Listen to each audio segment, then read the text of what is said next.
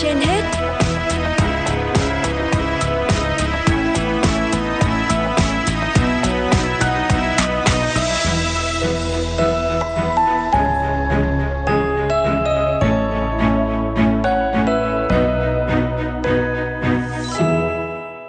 Kính chào quý vị và các bạn đang đến với chương trình Sức khỏe trên hết của Đài Phát thanh và Truyền hình Hà Nội. Chương trình được phát sóng trên tần số FM 90 MHz. Thưa quý vị và các bạn, mặc dù triệu chứng COVID-19 ở trẻ em nhẹ hơn so với người lớn, số chuyển nặng và nhập viện ít, nhưng có một tỷ lệ trẻ sau mắc COVID-19 có triệu chứng tồn tại kéo dài. Vào tháng 10 năm 2021, Tổ chức Y tế Thế giới đưa ra khái niệm tình trạng hậu COVID-19 xảy ra ở các cá thể có tiền sử nghi ngờ hoặc chẩn đoán xác định mắc SARS-CoV-2 thường 3 tháng kể từ khi bệnh khởi phát, với triệu chứng kéo dài ít nhất 2 tháng mà không tìm được chẩn đoán thay thế. Với trẻ em, hậu COVID-19 là thuật ngữ để chỉ một nhóm triệu chứng tồn tại lâu dài như mệt mỏi, rối loạn vị giác, đau đầu, ho khó thở. Trẻ gặp phải sau mắc COVID-19 trong vòng 3 tháng và có ảnh hưởng đến hoạt động hàng ngày của trẻ. Các triệu chứng này có thể tồn tại từ lúc mắc bệnh ban đầu hoặc mới xuất hiện sau khi đã khỏi bệnh và không do các căn nguyên khác gây ra. Phó giáo sư tiến sĩ Nguyễn Tiến Dũng, nguyên trưởng khoa nhi, bệnh viện Bạch Mai cho biết. Ở trẻ con thì rất ít khi bị hậu Covid. Thế tuy nhiên là à, ảnh hưởng của chính bản thân cái cái cái con mà vi, vi, vi virus đấy không nhiều mà lại cái tác động bên ngoài cái con đấy mới nhiều. Ví dụ như là khi bị covid, khi bị dịch thì trẻ con là bị bị cách ly ở nhà. Không như người lớn, trẻ con là hoạt động rất là mạnh. Trẻ con cần phải đến trường để giao lưu với cô giáo, thầy giáo, bạn bè. Trẻ con phải được, nó rất là nhiều năng lượng, nó phải được chạy nhảy. Suốt ngày nó ở nhà này và nó cứ nhìn lên cái màn hình. Cho nên nó bị tác động đến tâm lý rất là nhiều. Vì vậy người ta thấy rằng là sau cái đợt dịch thì một loạt trẻ con, mặc dù không mắc covid, nhưng vẫn bị các triệu chứng như là lo lắng, như là trầm cảm, thậm chí có đứa tự tử.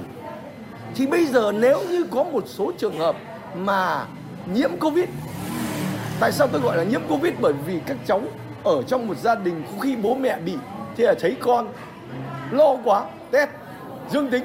Nhưng mặc dù cái đứa trẻ này nó không có một triệu chứng gì cả thế nếu như sau này nó có các cái triệu chứng như là à, lo lắng lo âu thế rồi thì trầm cảm đôi khi không phải chính là do con covid đấy mà lại là do những cái biện pháp mà chúng ta để các cháu phải giãn cách các cháu phải học online quá nhiều các cháu không được đi à, chơi với bạn bè.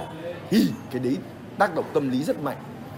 Và đặc biệt là những cháu mà sát cấp sát chuyển cấp ví dụ như lớp 9, lớp 10 ấy thì các cháu lúc đấy là cực kỳ lo về mặt là liệu có thi được qua cái cái cái cái cái đợt chuyển cấp này không?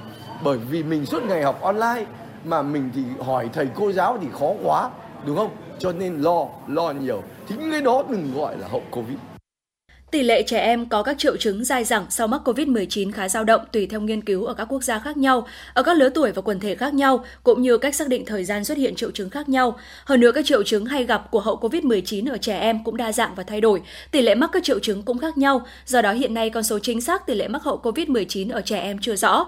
Tổ chức Y tế Thế giới đánh giá đây là tình trạng chưa có căn nguyên xác định, kết hợp nhiều yếu tố bao gồm đặc điểm của virus, yếu tố miễn dịch, di chứng sau điều trị hồi sức tích cực. Một số tình huống khác có thể gây ra các triệu chứng mới hay tiếp diễn như virus tồn tại lâu hơn bình thường do phản ứng miễn dịch không hiệu quả, tình trạng tái nhiễm, ví dụ bởi một chủng khác của virus, Thể lực yếu do thiếu vận động khi ốm, stress hậu sang chấn hoặc di chứng tâm thần khác, đặc biệt ở người có tiền sử lo âu, trầm cảm, mất ngủ hay bệnh lý tâm thần khác, giảm trao đổi oxy do hậu quả của các cục máu đông dai dẳng, sự hình thành các kháng thể tự miễn do nhiễm virus.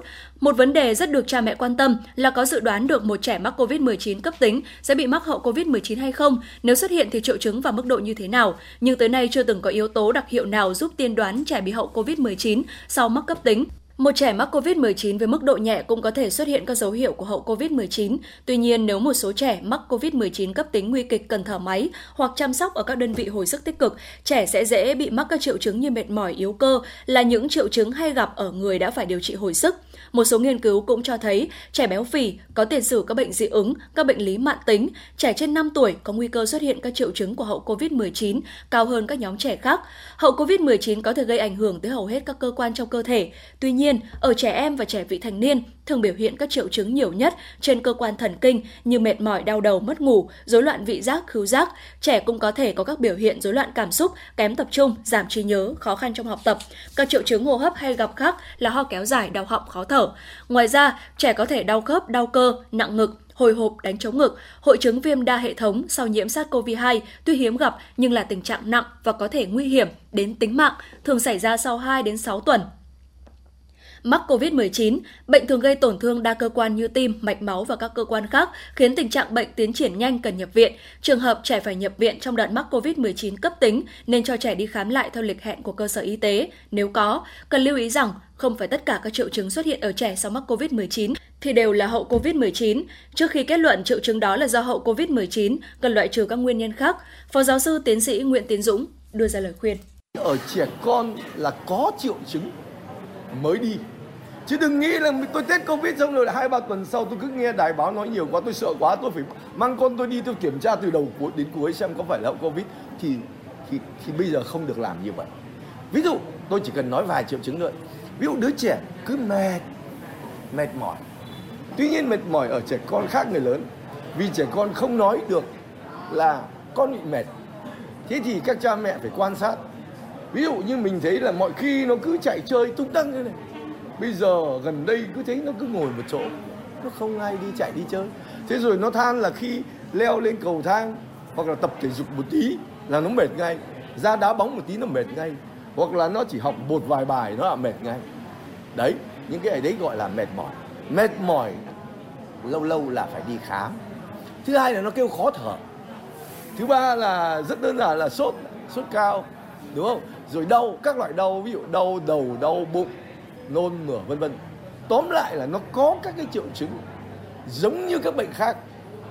Đấy, chỉ tôi thêm một điều nữa là nếu lo lắng quá nhiều, đấy, thì cũng có thể đi. Còn các triệu chứng giống như các bệnh khác thì mới đi. Không triệu chứng, không đi khám. Do chưa tìm ra được nguyên nhân rõ ràng của hậu COVID-19, nên hiện nay chưa có bất kỳ một biện pháp vật lý, thuốc hay thực phẩm nào giúp ngăn chặn việc xuất hiện hậu COVID-19.